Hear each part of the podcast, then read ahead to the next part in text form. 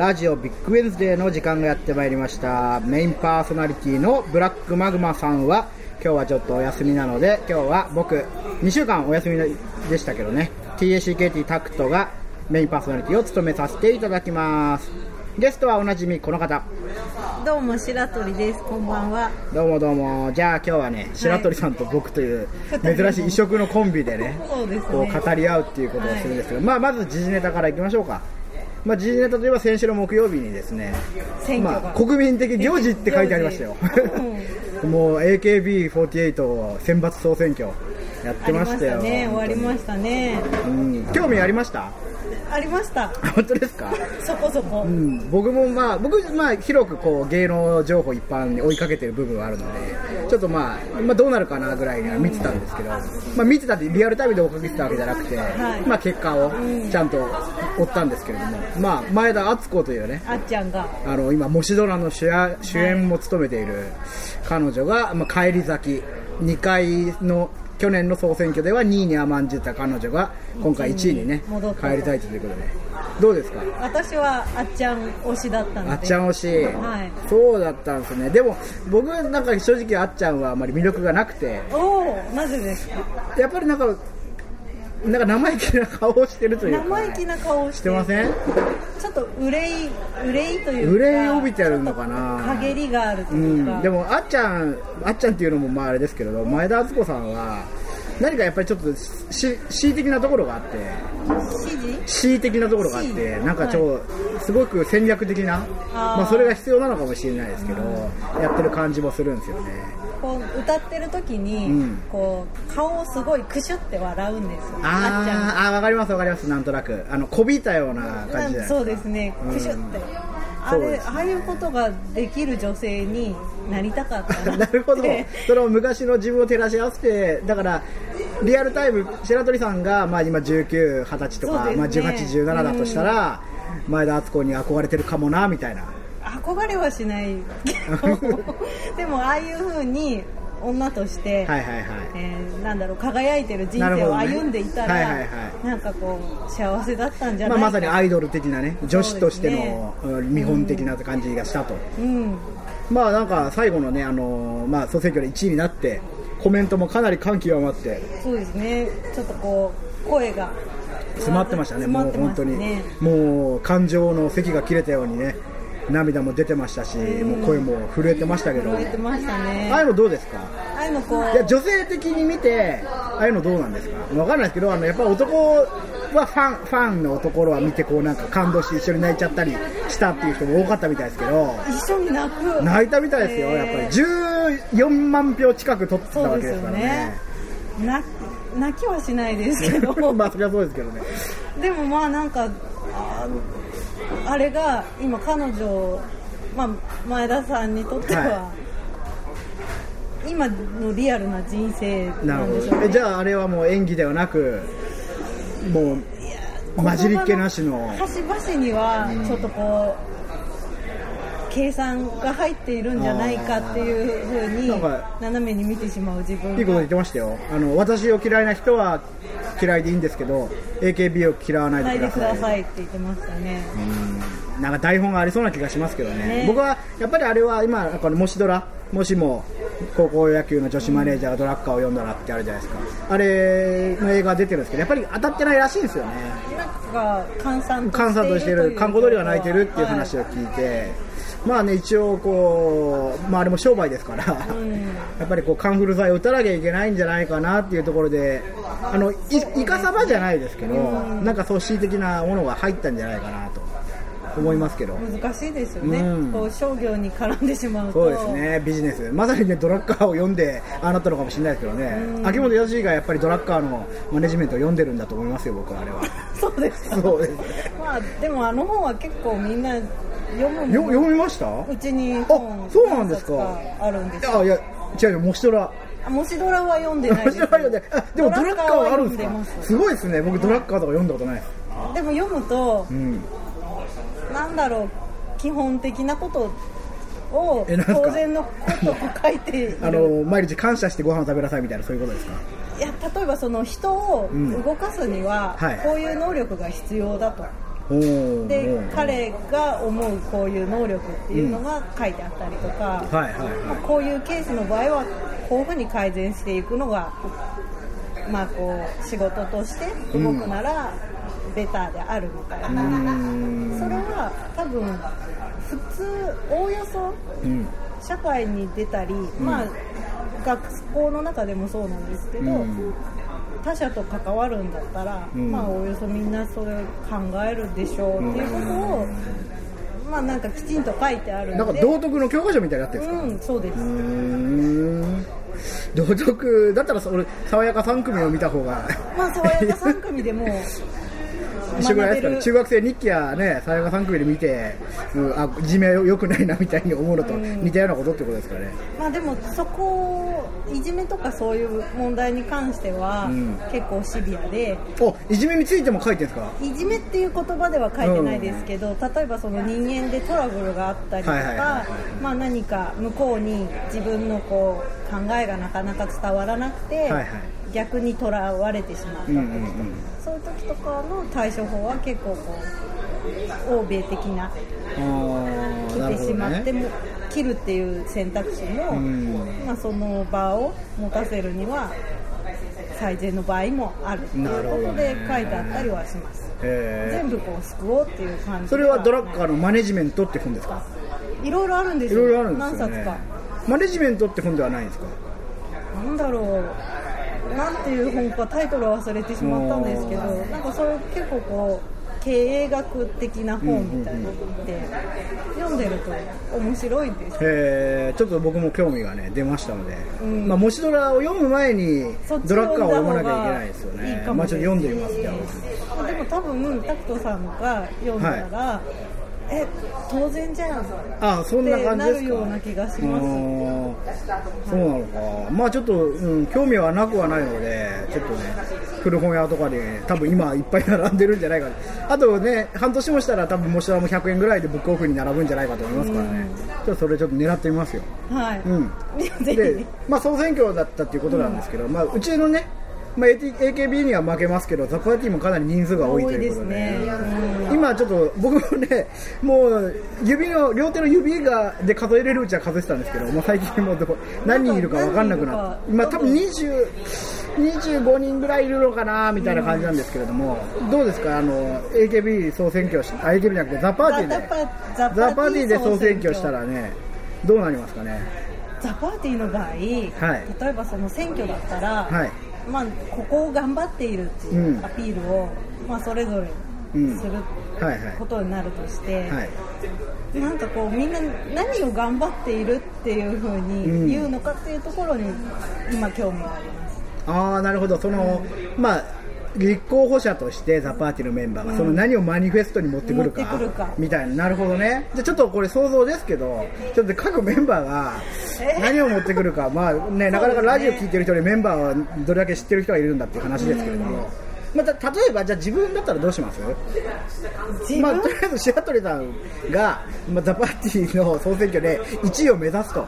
目指す1位を目指すにはまあどういったマニフェストを持ってくると、えー、とラジオをうん、欠かさず 結構出席率を。あラジオそう。ララジオクイーンとしてのね、休まず来ていますう。ん、あそれはかなりアドバンテージになりますねですかね。えでもほらザ・パーティー一応バンドなんですよ。音楽としては、はいはい。うん自分が持っている才能を全て捧げおます。かっこいいですね。なんかあっちゃんも似たようなこと言ってま言ってましたから。私の全てを AKB に捧げますって言ってましたから。ねうんあでもそれかっこいいですね。それだったら結構まあでまあ投票するのは誰だって話ですけども、まあ投票する人は多分25人もいないのでまあ身内の票も入るかな。なんか自分たちも自分で入れないじゃないですか、そうですね。なかなか、まあ、誰がいいかなっていうふうに選んで入れたりするわけでますあ、けど。タクトさんは売りは。僕の公約ですか、はい。僕はあのメンバーにあのハゲとか言われても怒らない。あの全然ハゲとかいじられてもあの甘んじて受けます受けと、受け止めます。あとメンバーの悪口言わない？うん。素晴らしい。それぐらいかなあでもメンバーに対してしか向けてないですからね。やっぱりあのファンの人にね向けての公約をつけないとやっぱりダメかなと思いますよね、でもほら楽曲を手多く手掛けているから。そうですね、でもなんかねうん僕どっちかっていうとこうなんだろう諌める役だったりするんですよ。わかります？ザ・パーティーだと、まあ、マグマさんとか結構破天荒じゃないですか。どっちかっていうとこう無茶をやる方。そうですね。まあ、今日欠席裁判じゃないですけれども、でまあで一応 突っ込む役みたいなのがいなかなかいないんで僕がこう突っ込んで止める。止めるまでいかないですけどあそのでも突っ込むことによってうん。成立するそうですね。ものはありますもね。もちろんそれも狙ってはいるんですけれども、はい。そのまあでもそれがねやりすぎて実はこうむちゃくちゃを求めてる人もいるわけじゃないですか。はちゃめちゃとかそのマグマの好き勝手に自由が見たいみたいな人もいるわけじゃないですか。うん。タクト変なところ止めるなよみたいなそういうところの葛藤はあるんですよだからじ選挙公約にするならもう少しあのみんなを自由にさせますみたいな。そういうのを持ってってもいいのかなと思いますけどね。どっちなんでしょうね。逆に厳しくしますって言っても面白いと思うんですよね。そうですね。鉄拳制裁、なんか下ネタ言ったらビンタしますみたいな。そう。うん。それもそうかもしれないですね。こう絶対的な何かみたいなものを、マグマさんだったらどんなこと言うと思いますかね？マリフェストはでしょ僕はもう結構10年来の付き合いなんでなんとなく分かりますけどまずなんかこうやりたいことをやる。うやりたいことやる、うんまあそれ公約にしなくてもやってますけど 大体。あの人もでも結構やっぱり正義感じゃないやそういううん。責任感が強いところがあるので、ね。うんあとギターを忘れないとか 楽器のメンテナンスをちゃんとするとかそれこそさっき言ってたドラッカーじゃないですけど多分当たり前のことをやるだけでそうですね。かなり信任が得られるんじゃないかと、うん。マグマが当たり前のことをやってるっていうのでかなり信頼度や。あじゃあマグマさんが当たり前のことを当たり前にやりますって言ったら、すごいことになるんですそうですね。もうひどいんですよ。もう白鳥さんはまだあのねザ・パーティー加入していくとないですけれども、もう昔からひどくてまずギター持ってなかったんですよあの人ギタリストなのにそう、ギタリストなのに、自称ギタリストだったんです、本当に。でも、あのースタジオ行けばスタジオで借りますよね。スタジオ借りれるから、はい練習スタジオに行ったら。で、まあ、ライブでは、その、一緒にいるギタリストの藤原とかから借りたりとか、んまあ、誰かの借りたりするわけですよ。で、まあ、見かねた僕らが、まあ、彼の結婚パーティーで、あのみんなでお金を寄せ合ってね、出し合ってギターをプレゼントしたんですよ。っていう涙ぐましい話があるんですよ。ね。そう。だからまあそれでギター大事にしてくれるといいんですけどね。でもなかなかやっぱり大事にも 弦をすぐね切ったりしますからね。メンテナンスがしてないから。結構切れちゃいますよ。あそういうもんですか、はい。しょうがない。私も何度か切って。いあそっかそっか、はまあじゃあマグマさんにはまあもう少しちゃんとしてもらうっていうのはいい公約になるのかなそれともちょっとやっぱり最近あの 子供が生まれたりしてちょっとうちにあの縮こまってしまった部分があるかなと思うんですよ。そうあそっか。白鳥さん知らない。そうです。もっとひどかったんですよやっぱり。マグマさんとんは昔。とんがっていた。とんがってましたね。山岡的な。ああそうですね。本当に。山岡が結婚してひよったとちょっと近くて、マグマさんも結婚して、まあ、子供生まれてちょっとまあ守るものができたと、ん。いうことでかなり冒険しなくなったのかな、まあ、別にそれがいい悪いではないかもしれないんですけど。でもその気持ちは今わかります、うん。痛いほどそう、昔はですね本当にね明日も知れぬ感じでやってましたよ、ん。もう路上でもうすっぱだかになってイエーイみたいな。やめなよってみんなが言っても。イエーイ。そう路上ですっぱだかになってる自分が気持ちいいくなっていて、まあそれ好きだったんですけどね。まあでもまあ最近でもやるかそれぐらいだったら。どうでしょうね、うん。難しいですよねまあまあまあ。まあ、では、マグマさんもそうですし、だからな、あんまりね、こう参加してる、例えば大久保さんとかだったらどうなりますかね、新大久保さんとかだったら。新大久保さんは、まあ、ドラムにやっぱり夢中ですから新大久保さんはやっぱドラム好きなんですよね、ドラム叩くのが好き。叩くのも好きだし、うん。すごい心強いですよ、もう、全然ね、やっぱりリズムは大事ですから、大事ですね。ボトムがちゃんとしっかりしてないとね、なかなか。新大久保さんがちゃんと叩いてくれてるおかげで、まあ、マグマさんの適当なギターが聴けるっていうのもありますからね。でもバンドってリズム体がしっかりしてれば、裏物結構グダグダでも聴けるんですよね。そうですね、なかなかいい。なまあまあまあまああんまり。お弁当を作りますとか、ああなんかね塩久保さん最近お弁当作りね結構凝ってますもんね、うん、お弁当僕らのために作ってくれるんですかね。それが嬉しい。それがファンのですね人に手製弁当をプレゼントプレゼントします。それもいいですね、うん。うん、あタクトさんも料理そう僕も料理しますけど、そうですね。でもファンのとなんだなんかそれ買収買収みたいになってちょっと心苦しい面もありますけどね。まあまあまあそんな感じかな、まあでもそれで1位になったからってでも何にもないじゃないですかラパーティーで総選挙で1位になったからって。AKB は1位になると次のシングルであのセンターで歌えるっていうのがね、うん。なんかあるといいですけどねザ僕らも、うん、1位になったらなんでしょう？何が嬉しいんですか？1位になったらラジオでメインパーソナリティになれる。全然嬉しくないから来ないですもんねとりあえず。まあでもこうラジオ聞いてくれてる人とかももう選挙に入れちゃってリスナー代表みたいな感じで、代表じゃないですけどもうリスナー一人一人もちゃんと選挙被選挙権があるような感じにして、もう例えばねヘビーリスナーの安野さんっていう人がいるんですけれども、ねあと結構最近あのツイッターの方でもね感想が来るようになったりして「ハッシュタグバカラジオ」に。あのまあ美味しいもんネタがやっぱ多いかな、うん。美味しいもんネタ食いついた人多かったですねへーへーへ美味しいもんはそのこの間ねあそうだ、はい。せっかく僕が休んでなんか喋ろうって言ったのが棚上げになってしまって結局喋れなかったんですけど、ーそうですね。先々先週ですね、3週間前に、じゃあ、おいしんぼ来週読もう、あおいしんぼの話をしようって言って、言ったわけですよ、で白鳥さんに1巻から3巻をちょっと予習してもらおうって言って、うん。渡したんですよね、でどうでしたか、面白かったです、うん。あとなんだろう会社のお金でうん、食をうん、こう探求できるとあいう。うまいもん食えると、うん、あの立場はすごいなと。いやでもやっぱり今読んで衝撃なのは、山岡さんは本当に仕事してないんですよね、最初の頃。そうですね。あれ、許されるんですかね、そのいや、まあ、当時、バブルの、まあ、ちょっと前だと思うんですけど、だからなのかわかんないですけど、普通に会社で寝てたり、会社で競馬新聞やってるじゃないですか、あんな、こち亀の亮さんか山岡ぐらいじゃないですか、あどうですか、会社でいます？そんな人、あいるかもしれない、本当ですか、今ですか、まあ、ちょっとそのうつらうつらしてしまうっていうのは山岡さん、この間、アイマスクして寝てました。よ。ましたね。完璧に寝てアイマスクしてソファーでグゴーって寝てましたからね。ちょ。っとこう悪気があるとかでもなく、うん。でもあれかな新聞社とかだったらなんかそういう泊まり込み当たり前みたいなのがあるからうん。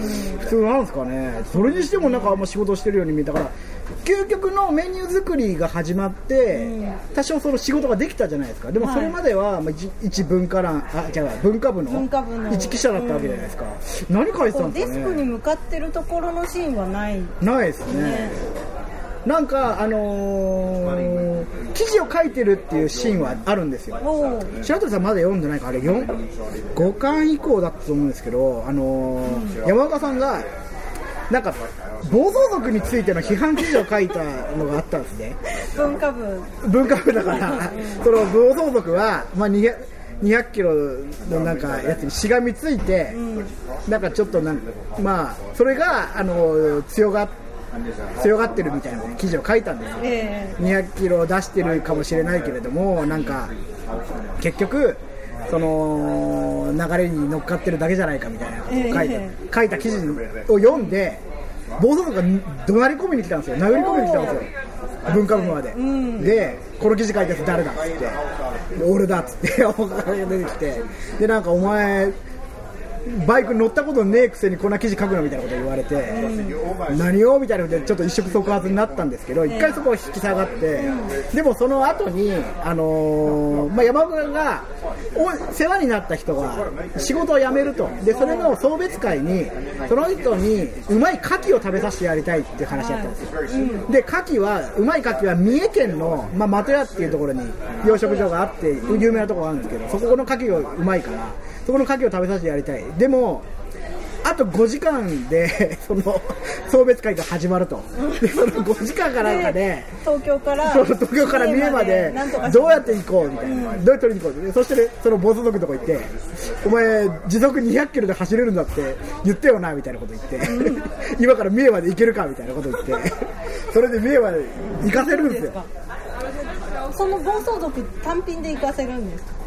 暴走族のその族長とまあ、手下何人かで行くんですけど、その族長の一応バイクにう後ろにしがみつくんですよ、山本さん。で、まあだから200キロの風に自分も体験しながら行くんですけどね。で、なんか結局5時間じゃ無理で、8時間ぐらいかかったのかおな。うでもまあなんか、まあもう、あの間に合いはしたと。うんちょっと遅れたけど。で、でまあ、牡蠣ありがとうございます。でその送別会された人もこんな美味しい牡蠣食べたの生まれて初めてですみたいな感じになって、でもユーザーもその場所に行ってユーザーが言ったことはヘリ使いはもっと早かったのにバカなことをみたいなこと。をすごい。すごいですよね。自家用ヘリ。そうそうそう、ヘリで空輸した方が早いだろうみたいな。でも山川もその200キロのその往復の旅をしてヘロヘロになっちゃって、結構もういつもの山岡だったら結構食ってかかって怒るところ、もうなんかもういいやみたいな感じになっちゃって、ちょっとそこも可愛いなと思っちゃったり。なんかそういうこともあって、結構やっぱり初期の美味しんぼってむちゃくちゃなところもあって面白い。まあ僕は山岡が仕事をしたっていうのそこしか見たことない。その記事を書いて怒られて書いて怒られて。でも怒られたけどなんか利用してうまくやったみたいな、うん。なんか印象に残るシーンとかありました？1巻から3巻で。印象に残るシーンえっ、ー、とですね。あー止まっちゃった。あなんかないですか、まあ、先週言ってた、先々週か。僕がいない時にちょっと言ってたのがほらあの中華のねよくあやる。そうそうそうそう。店員さんに。中華街僕やっぱ近くてたまに結構行くんですけど最近、はい。あのー、あんな店員いないですよ。いないですか？でも結構やはり中国人の人ってまあ文化ですよね。きらぼうなんか不愛想というかはなんかこうチャッチャッとしてるというかそうですね。まああんまり対応が丁寧ではないですけど、はい。まああそこまでねなんかあの皿もう一つくださいって言ったら うちは一つの皿でやってもらってるとかそういったことはなかったですけどね。でもなんかあれのせいで良くなったのかもしれないですけど当時のね中華街の雰囲気はまさにあんな感じで、まあああいう風に漫画で明るみに出てしまってちょっと良くなったのかもしれないですけどね。そうですね。バブル時代はやっぱ人が多いからそうですよね。店員さんも大変だったんじゃないでも今でもやっぱ多いですけどね中華街人。この間も日曜日に行きましたけれども結構雨の中でしたけどまあ並んだりしてる人もいましたけどね、うん。中華街なんかちゃんときちんと回ったことがないです、うん。なので行ってみたいあれに出てきた周大人っていたじゃないですか、はい。あのちょっと中華街の、あれ本当にいるのかなと思ってちょっと探してみたんですけどね。周大人のどこにもいなかったんで実在する人物なのかちょっとまだ分かんないんですけれども。なんだろう周富徳の周を取ったとか。実はですね周富徳のモデルにした人が出てくるんです後に。いるんです40違うな50何巻かに出てくるんですよ。しかもそれがその、まあ、当時多分シュートミとか流行ってた時に書かれてた回だと思うんですけれども、なんかメディアにすごい祭り上げられて調子に乗ってちょっと味が落ちてしまったと言われている中華料理人がいるみたいな感じで出てくるんですよ。でそいつにちょっと目を覚ますためになんか新しい味をちょっと教えるみたいな感じで、まあ、タケノコを取りに行く話になるんですけどね。そういうのとかあってちょっとね美味しんぼもなんかあの時事性をはらんだ回があったりするんですよね。取り入れていると。そうそうそうそうそう。今はどうですか？今僕もねやっぱ読んでないんですけれどもあえっ、とね今100え100何十巻だと思うんですけれどももうねあれなんですよ。山岡と栗田が代替わりするっていう話になってて。代替わり？そう。もう究極のメニュー作りを後進に譲るみたいなええ感じになってるんですよ、もうちょっと引引退したいそうみたいな。そうそうそうそうそうなんかまあ二人で、まあ、子育てもあるしみたいな、あそう結婚してですね。知らない人は知らないかもしれないけど後に山岡とあの栗田は結婚するんですよ。で結婚して双子生まれるんですよ、はい。で、まあ、双子生まれてその後にまたもう一人目ができたっていう時にもうさすがに引退するかみたいな形になるんです僕もちょっとあの詳しく読んでないんであれですけれどもだからもうそこまでいくとちょっと面白くないなと思って。あじゃあもう次の次次の主人公みたいなものが生まれるかそうそうそう。いやあのね生まれてるわけじゃないんですけどなんかその新しいキャラクターが出てきて、なんかまあそいつに譲るみたいな。結局なんかあの話は主役が山岡と栗田ではなくて主役は美味しいものなんですよね美味しい。ものなんですよ、あね、美味しいものが そう。飯が、ん。飯が主役なので美味しいものが食べ続けられれば主役は別に誰でもいいんですよ。誰でもいいと。やっぱでもやっぱ山岡と栗田がひこうねひよってしまった部分もあるので、よくないのかなやっぱ漫画の中でこう年齢を重ねたり時間が過ぎる漫画だとだんだんこうストーリーが難しくなっていくような気がします。あのハイスクール鬼面組とか知ってます？ああ読んだことはハイスクールないです鬼面組は、まあ、長期連載だったんですけど、あれ一応高校の話じゃないですか。はい最初3年鬼面組って言って中学の話で、そこから高校に上がってハイスクール鬼面鬼面組になったんですけど、ハイスクール鬼面組人気出ちゃって、でも3年間しかやれないはずじゃないですか。そうですねリアルタイムでいくと。うんうんうんで、何を思ったのか、あの、その2年生が終わる頃に一回タイムスリップして戻りましたからね。もう一年やってるみたいな。すごいすごいそうそうそう。そういうこととか、あとは、結構やっぱりそういう時間の破綻が起きると長期連載漫画もね、辛いですよね。ああいうワンピースとかだったら、ちょっとファンタジーなので、その実際の時時間軸に合わせなくてもいいじゃないですか。伸ばしたりとか、だからスラムダンクとかだってそうそうそうそう。なんだろう一瞬の出来事を何週にもわたってそう。スラムダンク残り20秒っつって1話やってますからね。で自分よりお兄さんだったルそうカワそうそう君が後輩になっていくあっていう、白鳥さんもあのリアルタイムで読んだ時、ルカワがお兄さんでした。お兄さんですよ。で私はルカワ君大好きだった。あららららら。ら。本当ルカワ君のベストショットを切り抜いて 下敷き？下敷きに入れて ね。持っているというえ中学の時からですか？中学です。ああいいですね。ルカワ君とピッコロさんとあとシティハンターの海坊主。なんかすごい三三すくみですね。それでも海坊主とピッコロはなんかハゲ頭みたいなので共通点がありますけどルカワなんですね。うん。でもなんかこう性格っていうかキャラクタあーあなるほどが持っているねちょっと性質っていうものは。主人公のライバル的な感じじゃないですかねどれも。ちょっとこうクールで。うんまあなんかちょっと人間的に不器用みたいな、そういうものが好きドラえもんもあの、まあ、リアルタイムではないじゃないですか、はい。でもドラえもんって実は4年生のび太が4年生の時と5年生の時とあれ6年生はなかったかな？なんかちょっとあるの知ってます？はい。あれは連載している。ですよね。小学4年生とかに連載してたら小学4年生なんですよね。あれなんか違いはあるんですか？小学4年生小学5年生だとしずしずかちゃんが生理が始まってるみたいなそういう描写はないですかね？なんだろうちょっとそのお風呂のシーンとかが増えたりとかするんですけど小学5年生だとちょっと静香ちゃんの胸が膨らんでるみたいなそういう感じですかね。なんだろうそれはないですけどあのちょっとこうエッチな。あー。あそうか小学5年生が読むドラえもんはちょっと入浴シーンが多かったりとかスカートめくりが多かったりとか。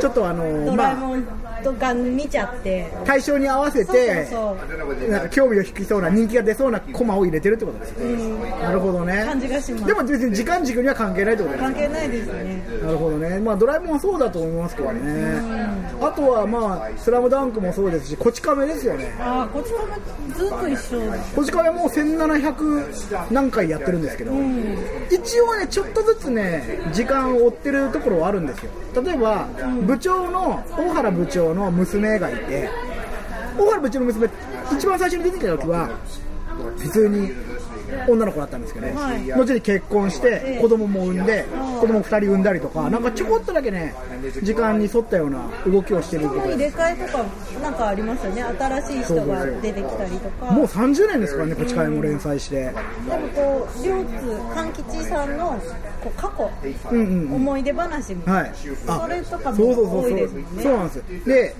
大体100回区切りとか50回区切りでそのちょっと過去のいい話をやるんですよ。こち亀って。いい話そうそうそう。そうでも今回1700回の区切りでそれがなかったんです。え多分、もうちょっとほら合わないんじゃないですかりょうさんが子供の頃に例えば、まあ、600回ぐらいでやってたりょうさんが子供の頃の昭和のいい話を、今例えばりょうさんって大体30 9ぐらいなんですよ設定年齢が。はいはその やつが子供の頃ってやるともう昭和のいい感じじゃないくなんっちゃうみたいな。代の子は想像ができなくそういやなってきてというかもう破綻が起き起きすぎちゃうんじゃないですか。で一応その作者の、はい。と投影してるわけじゃないですか亮さんも、はいはいはいだから作者の思い出話を亮さんの思い出話として書いてるわけです。よ、でももう作者の思い出話として書くにしては亮さんの年が若すぎるみたいな感じになっち、ゃって。そこに少しずつ差が出てきて、書くにしてもちゃんと調べたりとか。そうですね。だって僕が、あのー覚えてるのがこち亀で60何巻でその亮さんと、まあ、中川と玲子が、まあ、生まれた頃からのちょっと生い立ちみたいなのを紹介する輪があったんですよ、はい。で亮さんのその時生まれた年が昭和 20X 年って書いてあったんですよ 昭和 20X 年って今のは最長で昭和29年じゃないですか、今まあ大体昭和85年なんですよ。はい。そういうことは同計算しても50歳以上じゃないですかもう。そね。この時点で,、うん。で中川と玲子も 1960X 年生まれって書いてあったんですよ。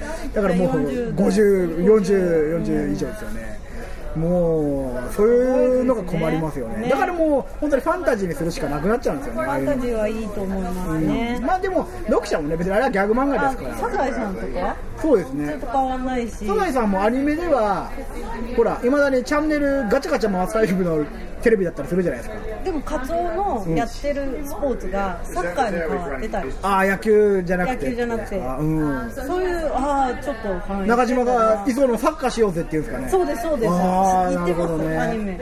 やっぱり野球はやんないですかね今の子たちは。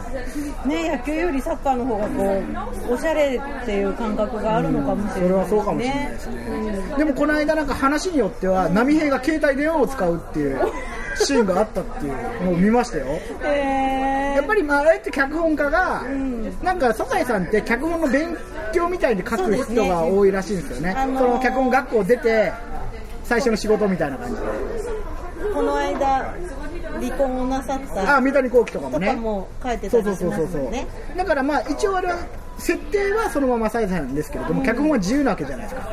だから今今今時の時勢に合わせて書いたりすることもできるわけですよね、まあだからでも携帯電話とかそういうこと出てこないと本当におかしなことになってきなりまますすよね。ちびまる子ちゃんっていうのは、うん。あれはなんかちょっとそのレトロな。SF ですから、うん。1940年ぐらいですかね、あ1960年ぐらいですかね。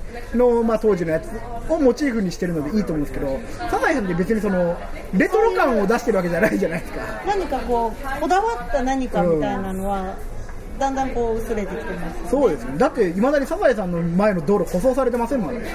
土です土ですよね。あれ。道理貸してほしいですけどなんかそろそろ東京オリンピックですからね。当時いいですね。ね、おということでもう30分お経ってきましました。た どうでしょうか、まあ、こんなことでちょっとね、はい。AKB の総選挙からこう漫画の話にもん頑張れ、あっちゃん頑張れ。発展しましたけれども、はい。まあ、ちょっとこれでねちょっとたまには違った感じのはい。ラジオの内容になりましたけれども、一つはい。思うのは、聞いてる方が、うんこう今度はこういう話をしてほしいみたいな。ああリクエスト？それがあってもそうですね。いいなと思います。結構毎回こうリうちメンバーだけで、ん。次はこうしようみたいなことをしてるんですけど、なんかこの発想力がね、なるほどね。外からのね、うん。新しいこう風を入れてみるのもいいですね。そうですね。じゃああのメールでもね info info at バカ軍団 .org もしくはツイッターでハッシュタグバカラジオと書いてあのなんかね私たちにねちょっと喋ってほしいテーマを募集しますお願いします。全然何でもいいです。はい頑張ります。じゃあこんなところで今週はありがとうございました、ありがとうございました。